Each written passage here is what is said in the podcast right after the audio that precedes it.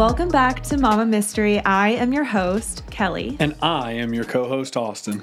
And if you're new here, this is a podcast where I tell Austin some true crime stories and events that he has never heard of, and he gives you his most genuine and authentic reactions. Because, quite frankly, I don't really love crime, and Kelly is obsessed.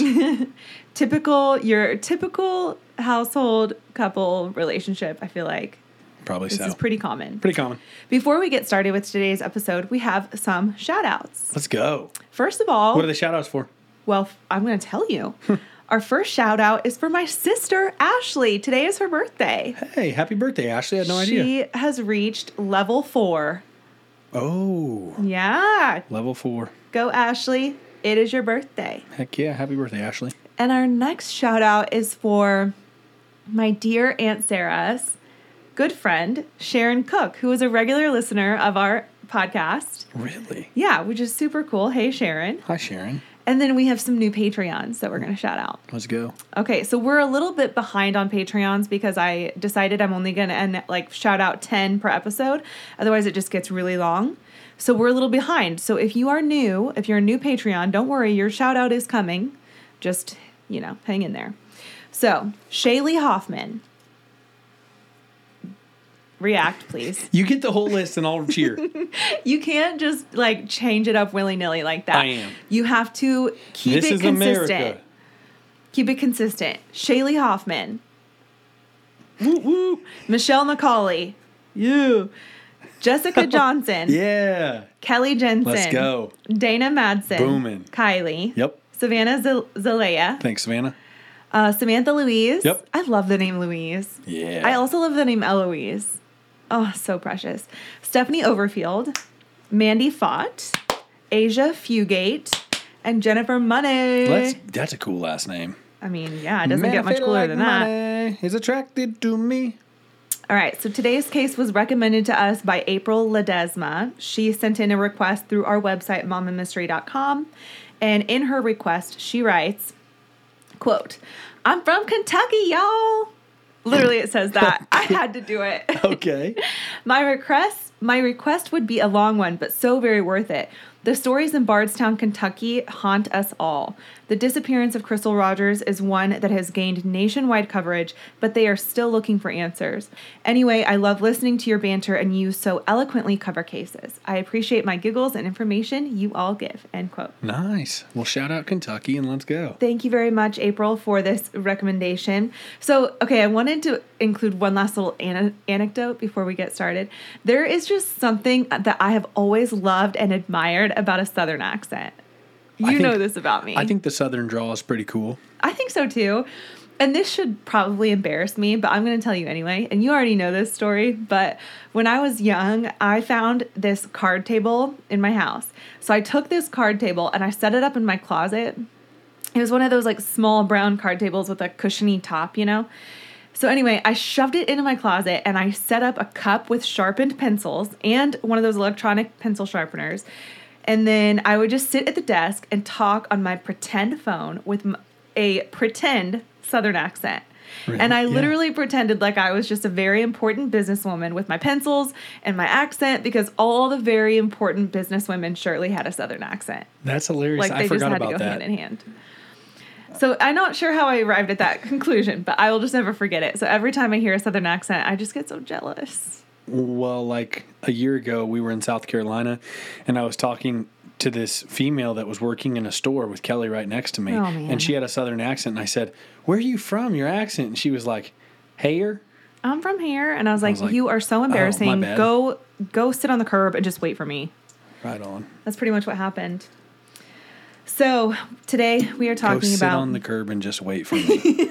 You're rude. You're so embarrassing. Let's roll. Where are you from? I mean, come on. We were in Greenville, South Carolina. Greenville.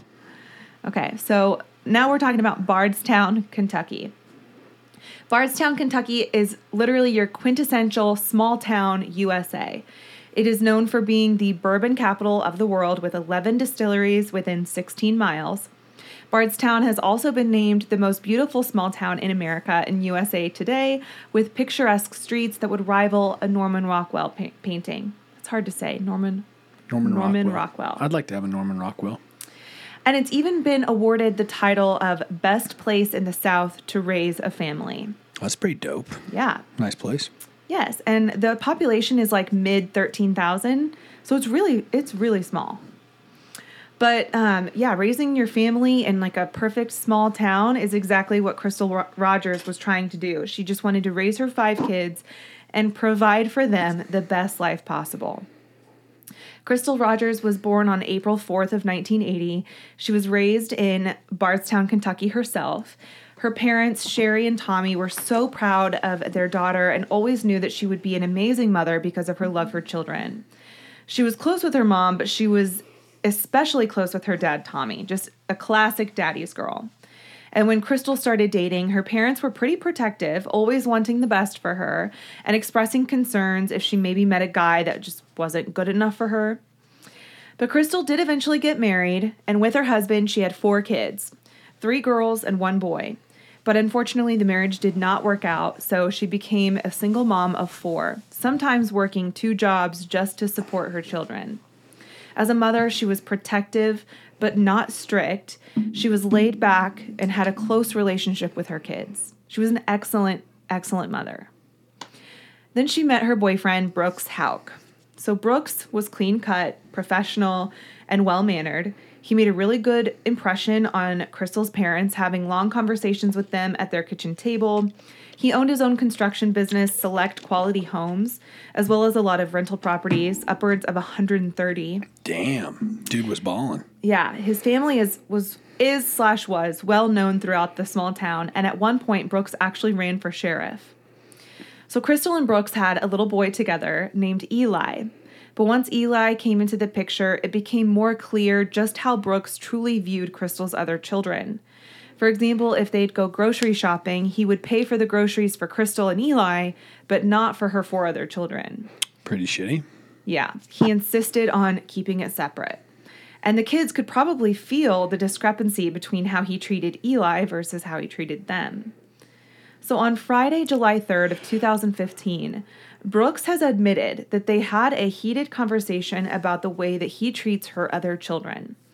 And the next day, one of Crystal's daughters, Kylie, called Crystal's mom, Sherry, because she couldn't get a hold of her mom. Sherry tried calling Crystal, and the call would just go straight to voicemail. So she started calling some of Crystal's friends to see if anyone had heard from her, but everyone said no. So then Crystal's sister Brooke couldn't get a hold of her either and said it seemed like maybe her phone had actually been turned off.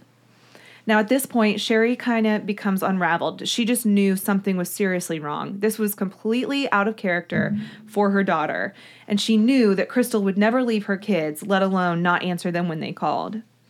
And when she saw Brooks with Eli, but Crystal nowhere in sight, she decided to go to the police station. Crystal was so attentive to Eli, she was never not with him. So to see Brooks with him alone was pretty unusual. So she went to the police station. Casey, Crystal's brother, went with his parents to file the missing persons report. And while they were at the police station, Crystal's ex-husband ex-husband's son said that he thought he saw her car on the side of Bluegrass Parkway with a flat tire. So they drove out there, and sure enough, her burgundy 07 Chevy Impala was there, pulled over on the side of the road. Her purse, phone, and keys were all still inside the car. Not a good sign. No. One of her tires was pretty low, which would make you think that she pulled over because of that. It wasn't completely flat, but it definitely was low. But her family insists that if her tire was just low, she never would have pulled over until she found a safe spot. She had driven on a totally flat tire before and damaged the rim because she just didn't want to pull over until she knew she was in a safe place. So her family got the inclination that maybe she didn't drive the car there. And those suspicions became even stronger when they noticed that the driver's seat was in a position that Crystal never drove. It was pushed back like someone taller than Crystal was driving. Mm-hmm.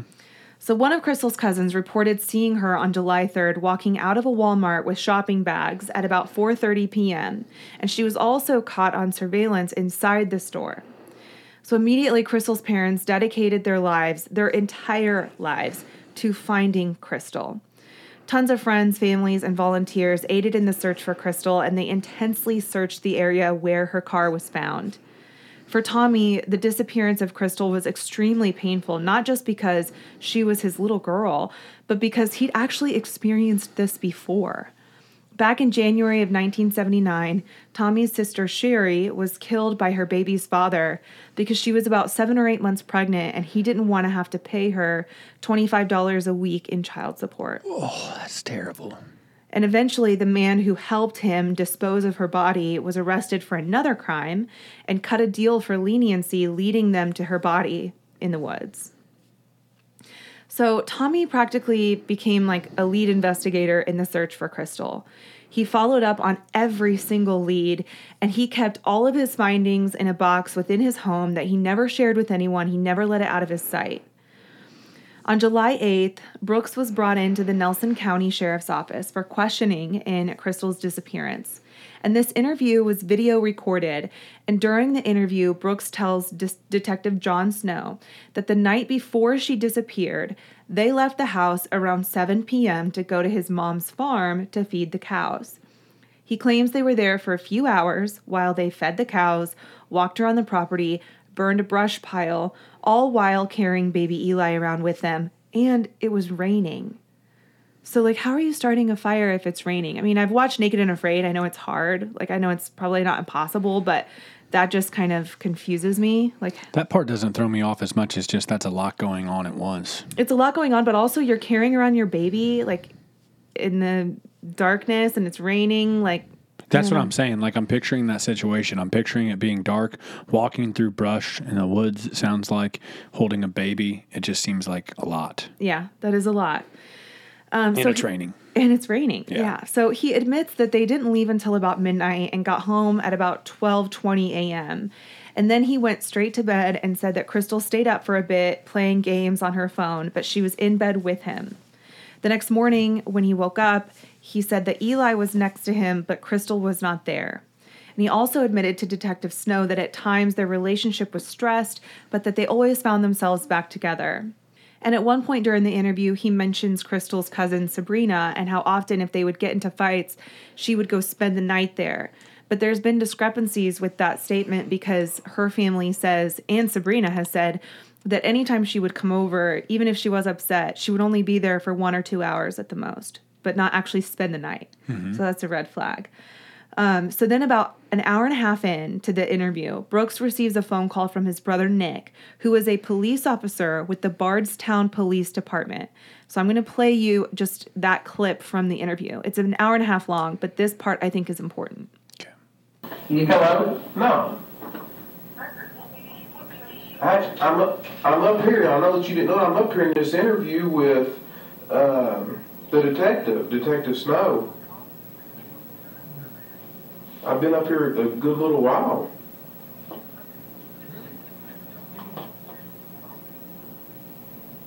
I'm, I'm filling out this uh, this statement here and everything.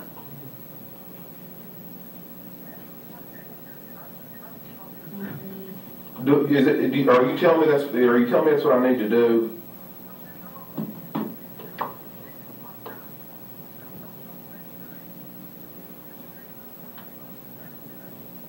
I know, I, I know I don't, I know I, I- I'm not, I know that, but the way that I look at it is, I, I'm innocent, I ain't done nothing wrong, what, you know. I know you told me innocent people have got jammed up, but if you're telling me to leave, I'll get up and leave. If you want me, if you want me to,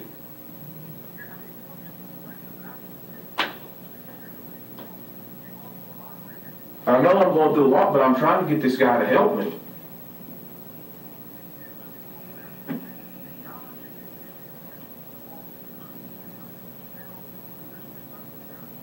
I don't think, she- I don't think she's ran off with some other guy. I don't, I don't believe that. You can't make me think that, no.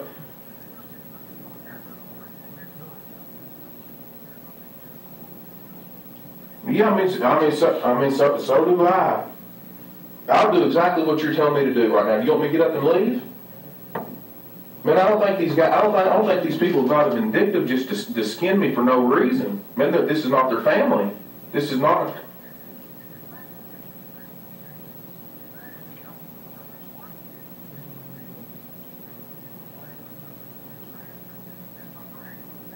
all right, thank you.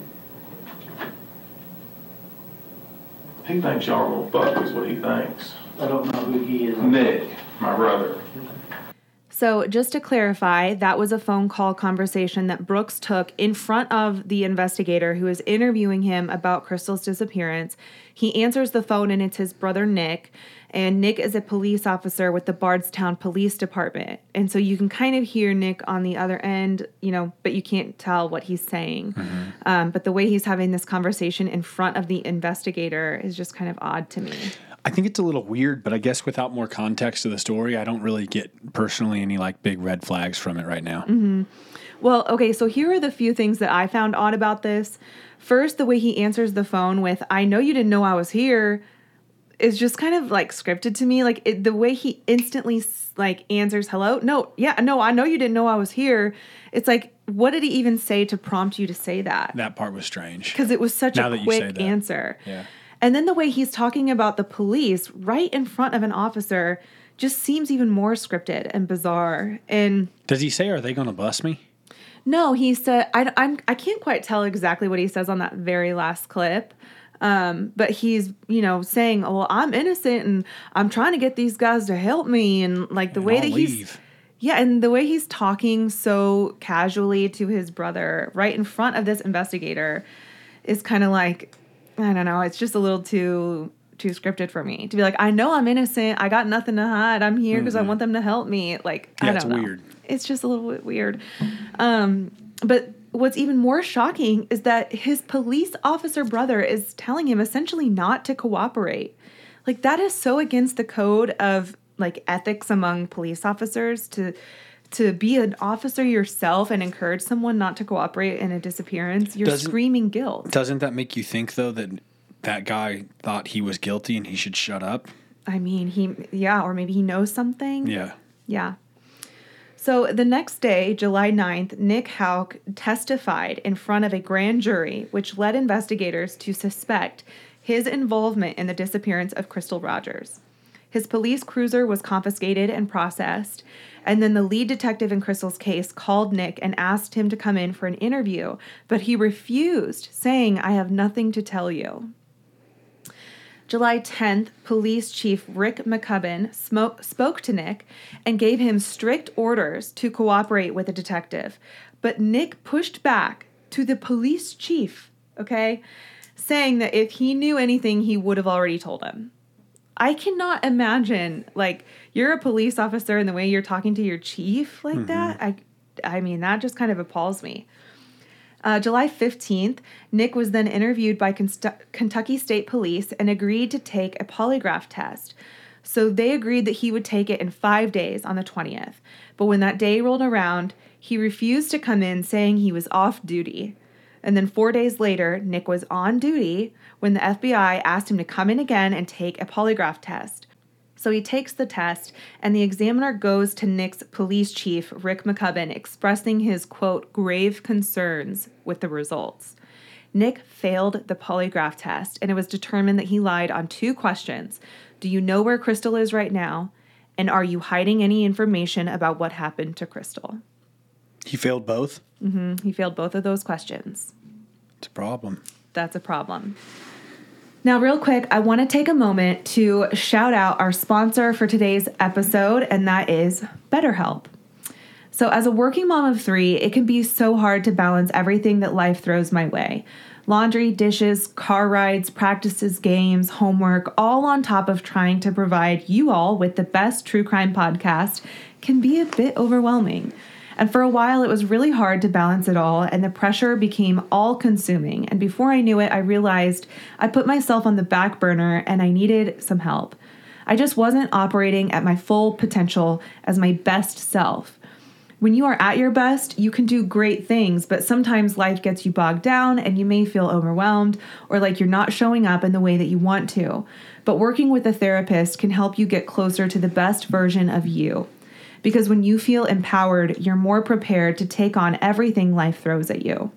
I first started using BetterHelp about two years ago, and I especially liked the freedom of being able to just message my therapist whenever I got a chance. Also, around here, it can take about two months to finally get in with a new therapist, and then you just kind of have to hope that you'll like them because it's going to be even harder to find a new one. But with BetterHelp, you'll get connected to a therapist right away, and if you don't vibe with them, you can switch at any time at no additional cost. I truly believe everybody should see a therapist, not just people who suffer from trauma or a big life changing event.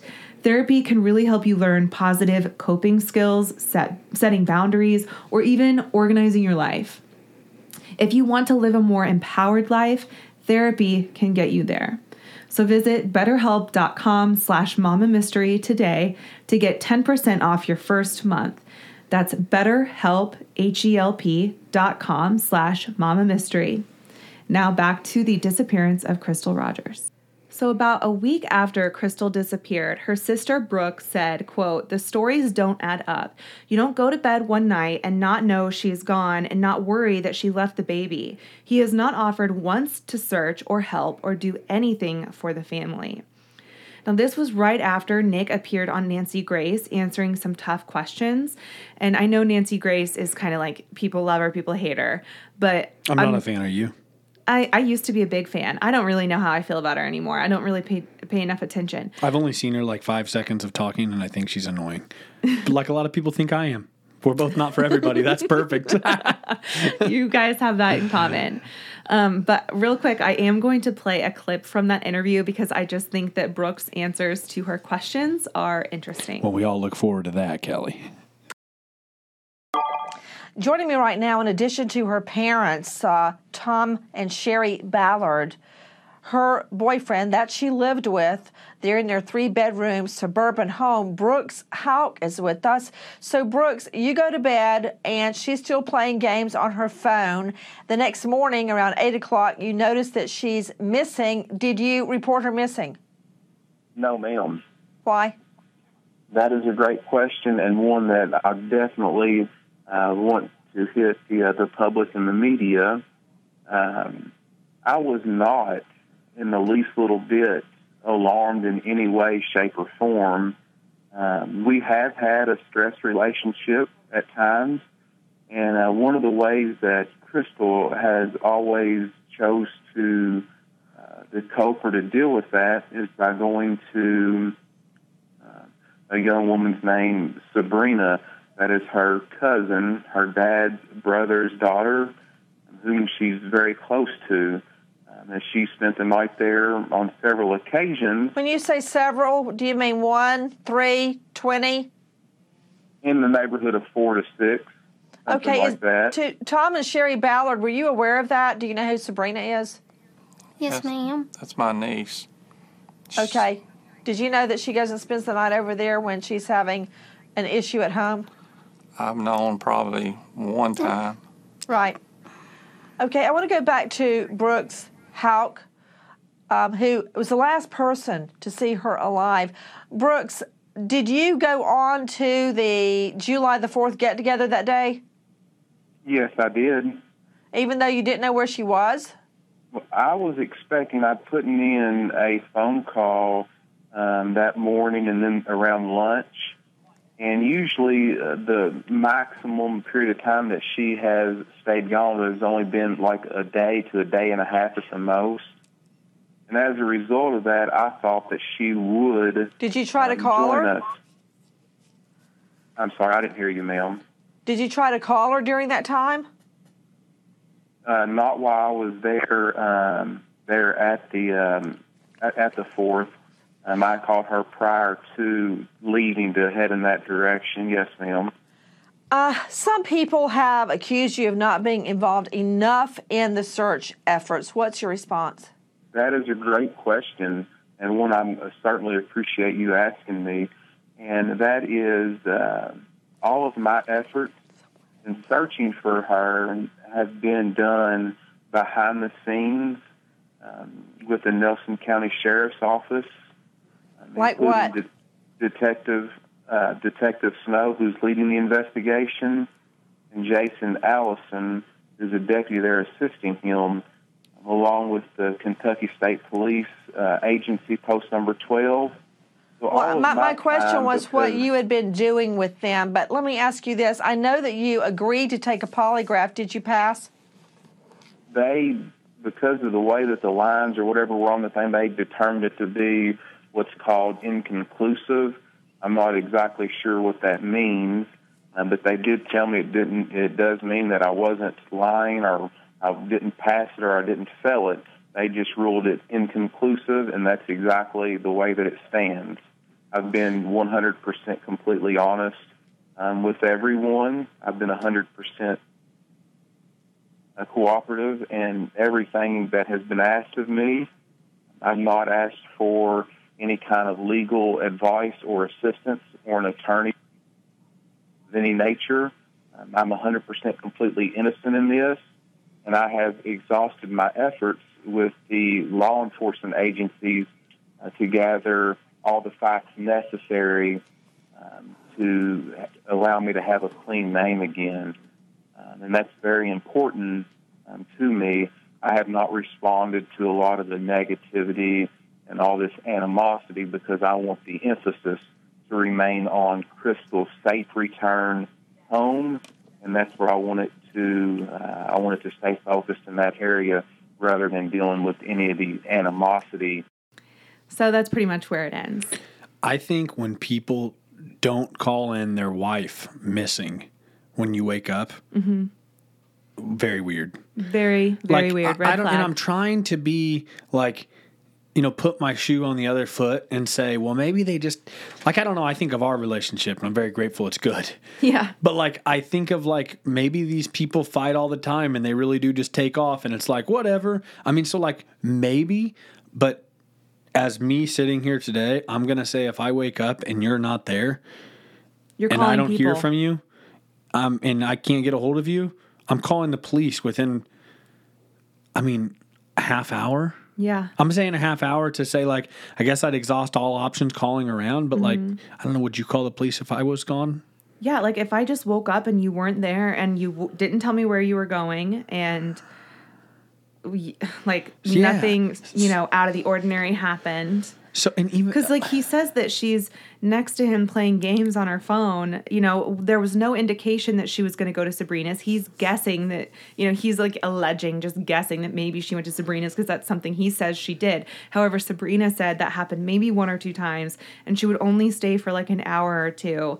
And I just I can't help but think that she probably would have told him that's where she was going. when was she reported missing? Do you remember? like two days later. Okay, that's so. I was gonna By, say. and not even by him, by her family. See, so I was gonna say if if maybe they just have a really shitty relationship and it's normal that they go not talk, but like if he still hasn't heard from her by the evening, the mm-hmm. afternoon, like that's still crazy to me. But like at least then pick up the phone. Yeah. Well, and they not even in regards to their relationship, but the relationship she has with her children. She wasn't answering any of her children's phone calls or text messages.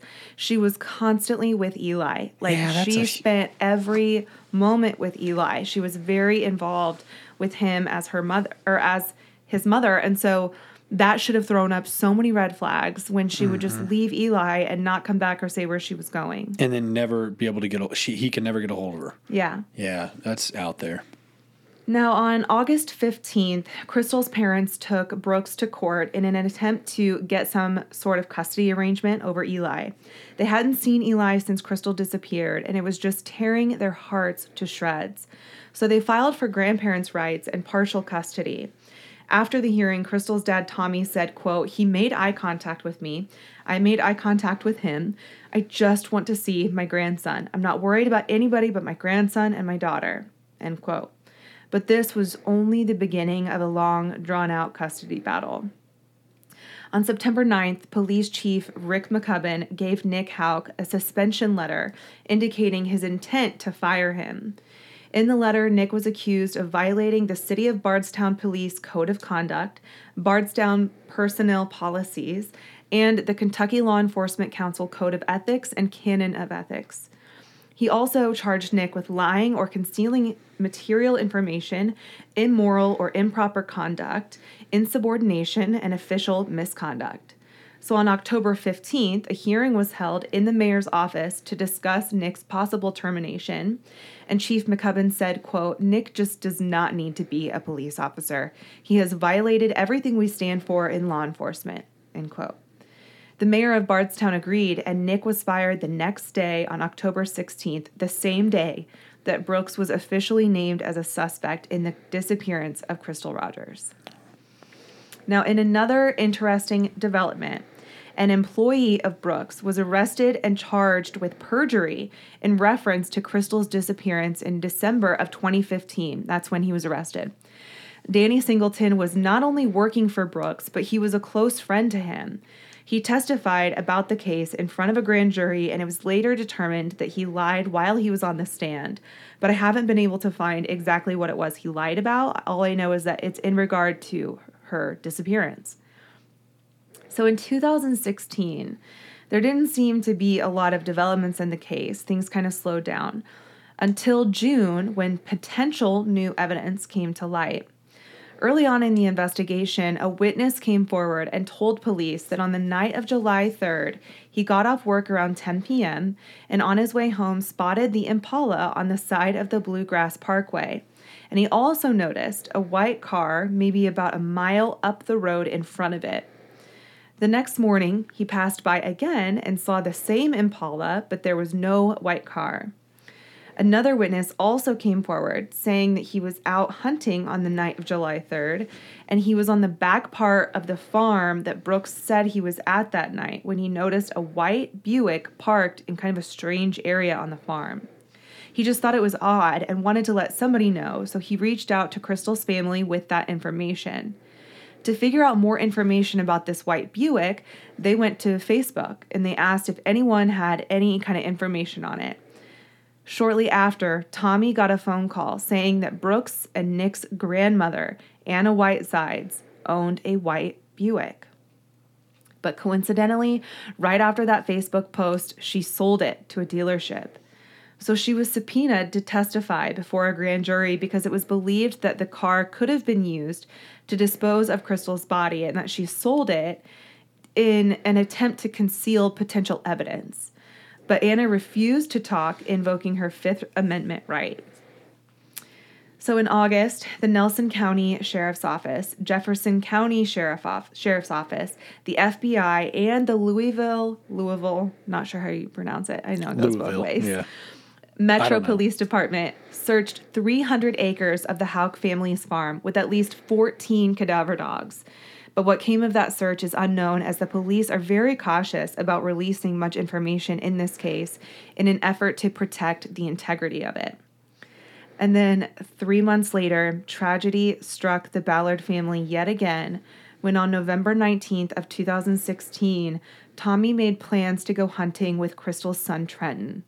Trenton said that as they got out of the truck and started walking around toward their hunting spot, they came around a corner and Tommy put his hand out to stop Trenton.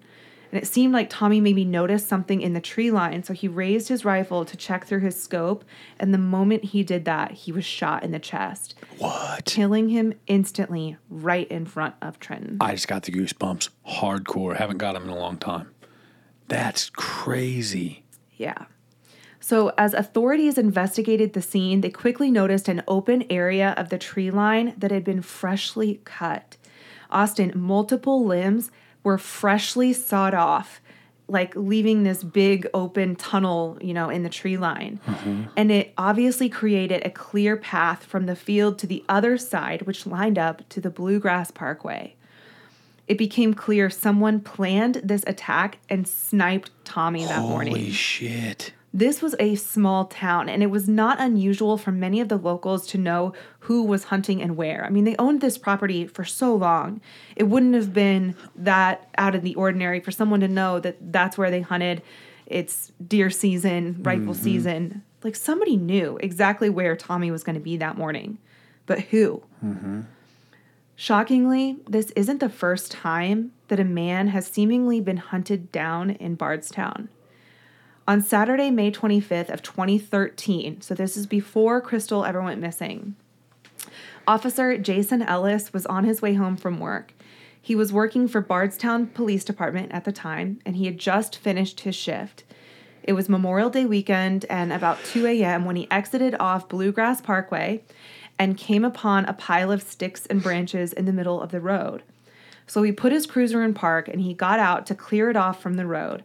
And as soon as he picked up the first branch, someone from right up on the like cliff beside the road shot him. What? They shot him with a 12 gauge shotgun right in that side opening of his bulletproof vest. So I just want to point out that, like, this had to have been somebody who knew his route, who knew that he would have stopped to clear the brush off the road. And the pile of sticks looked so planted, like it was bait. Somebody knew that he would stop, get out of his car to clear the brush, offering them a perfect target And then shot him on the side where his bulletproof vest wasn't covering. where they knew an opening would be.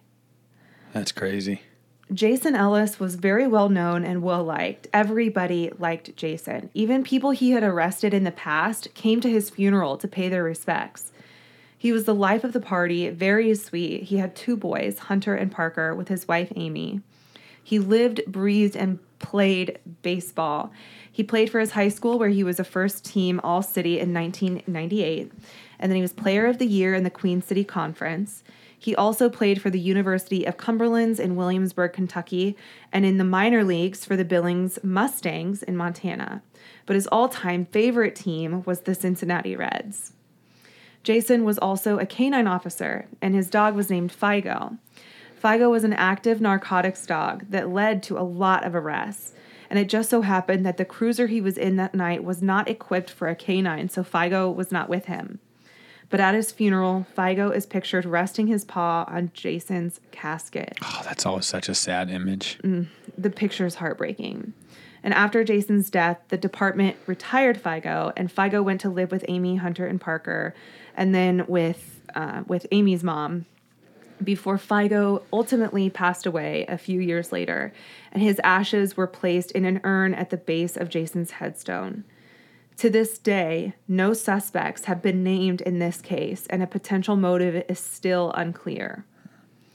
Then, nearly a year later, in April of 2014, a 48 year old teacher, Kathy Netherland, and her 16 year old daughter, Samantha, were brutally murdered inside their home. Kathy had been shot multiple times, and Samantha suffered blunt force trauma to her head, and then both of them were stabbed in the neck.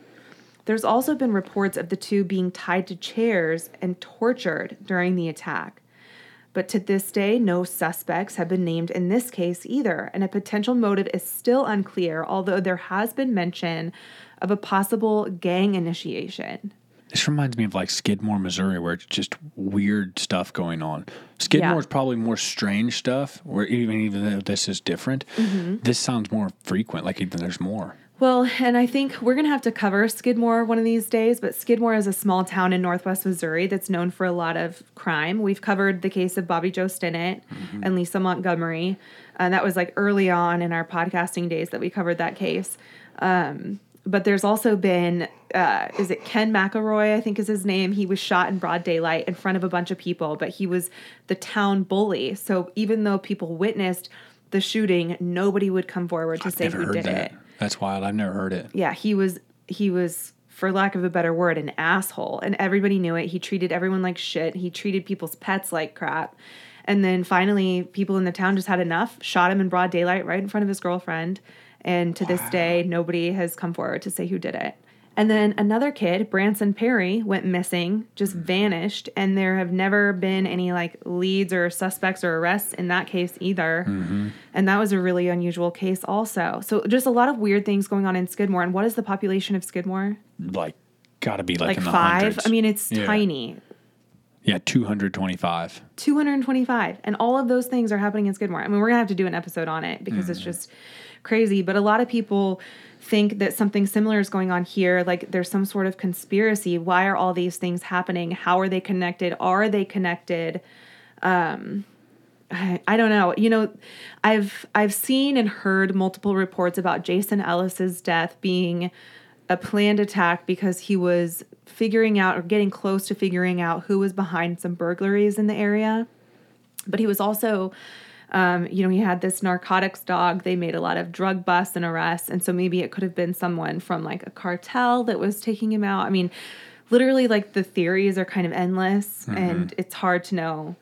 It's hard to even know which direction to look at. But um, Nick Houck was a police officer at the same time. They often worked the same shift, but there's no indication that he had anything to do with it. It's just, it's a small town and you see these things happen and you can't help but try to draw one line to the other, right? Mm-hmm. So, after Tommy's death, the community noticed that signs for Crystal started going missing. Signs were put up all over town urging people to help find Crystal or even just to keep her memory alive so that people would not forget about her case.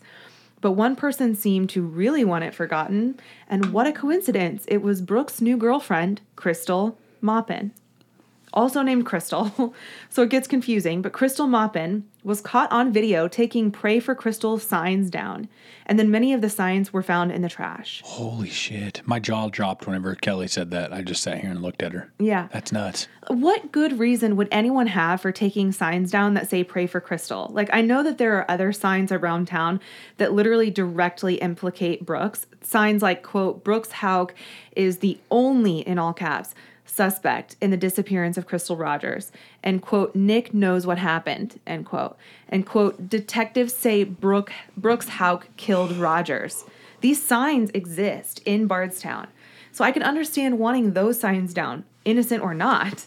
But to take down the ones that say pray for Crystal just mm-hmm. like screams guilty to me. Guilty or mad insecure? Mm, really, really insecure. Like, Like just a problem. Just knowing this by itself, she seems like the kind of guy who would She like like start of dating, or she seems like the kind of girl who would start dating a deadbeat dad and be like, oh, his ex baby mama just never lets him see the kids and just like, you know, sticks up for him even though he's just a dirtbag. Like she just gives off those vibes. That's the energy you're getting. no, that's the energy she gives off. I mean, like, that, okay, sure. All right, that's the energy. Got it. So, anyway, moving on.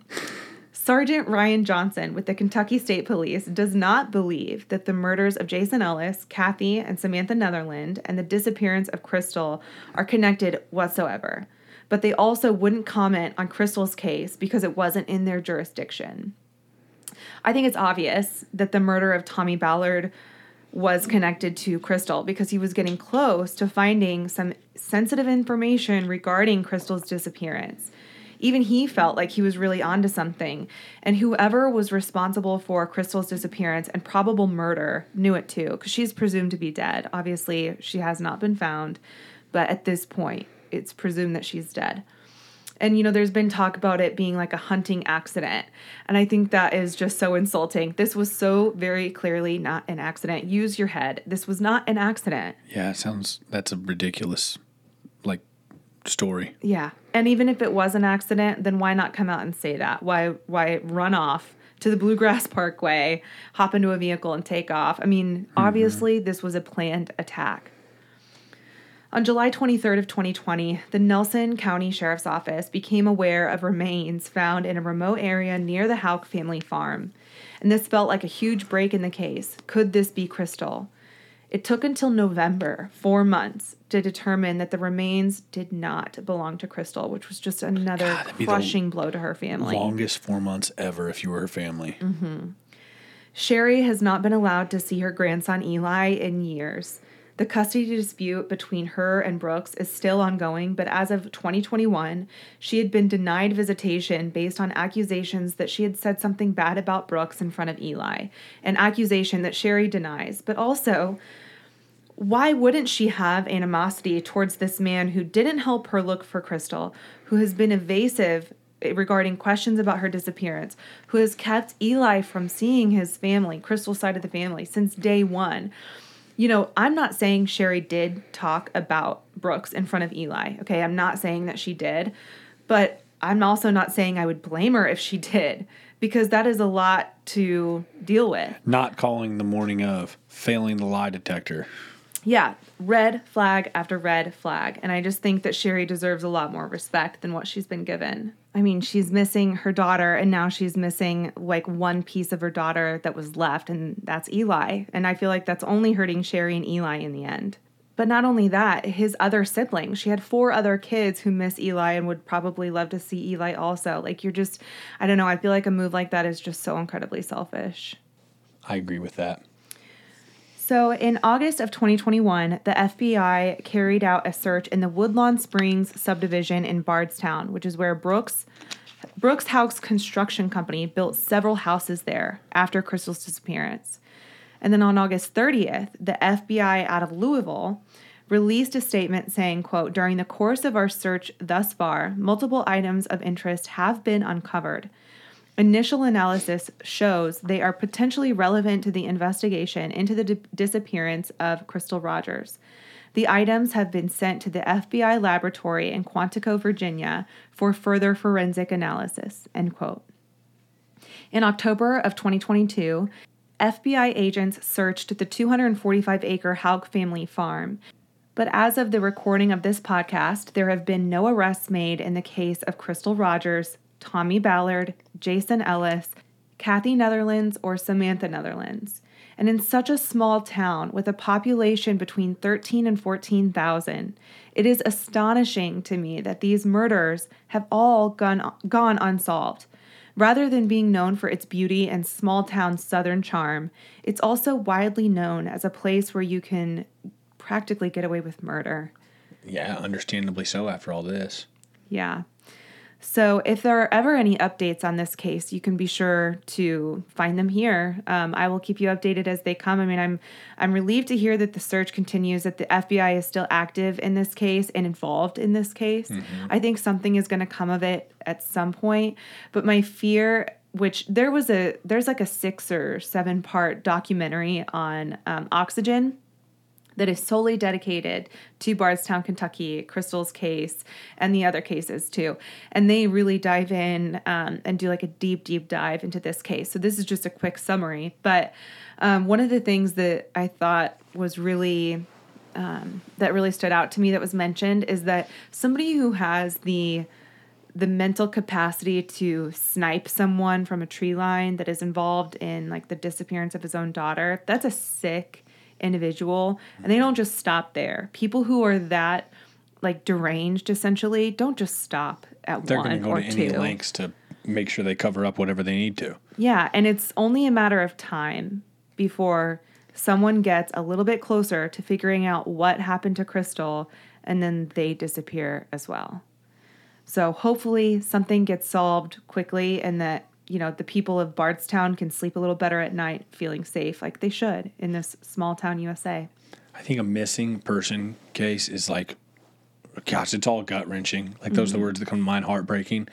But man, a missing person, like to just have somebody go missing that you love and always have to wonder and make the assumption that they've passed but not know. Mm-hmm. God, that would just be horrible. Like the lack of closure and the the unknown would be really mm. really tough. So I feel for that family. I really I cannot even imagine being the Ballard family. Like Casey, Brooke, Sherry, I can't imagine being any of them. To lose your sister in such a like disturbing and bizarre way with mm-hmm. no closure, like you said, like you have no idea where on earth she could be. Yeah. and then to lose your father in such a like cruel way right in front of Trenton just I cannot I these are real people. This is a real family who you know eats together laughs together. You know they spend time together. They spend holidays without their loved ones and they have no idea why or what happened to them. Like these are these could be our neighbors. This could be us. Mm-hmm. You know? Yeah. it's heartbreaking. Wild shit. All right, well, we will catch you back on Friday for a new episode of headlines. We're working on those headlines this week. Do you have a good ti a good positive story for headlines? prepared? Guarantee you I'm going to. Mama, mystery, out. Bye.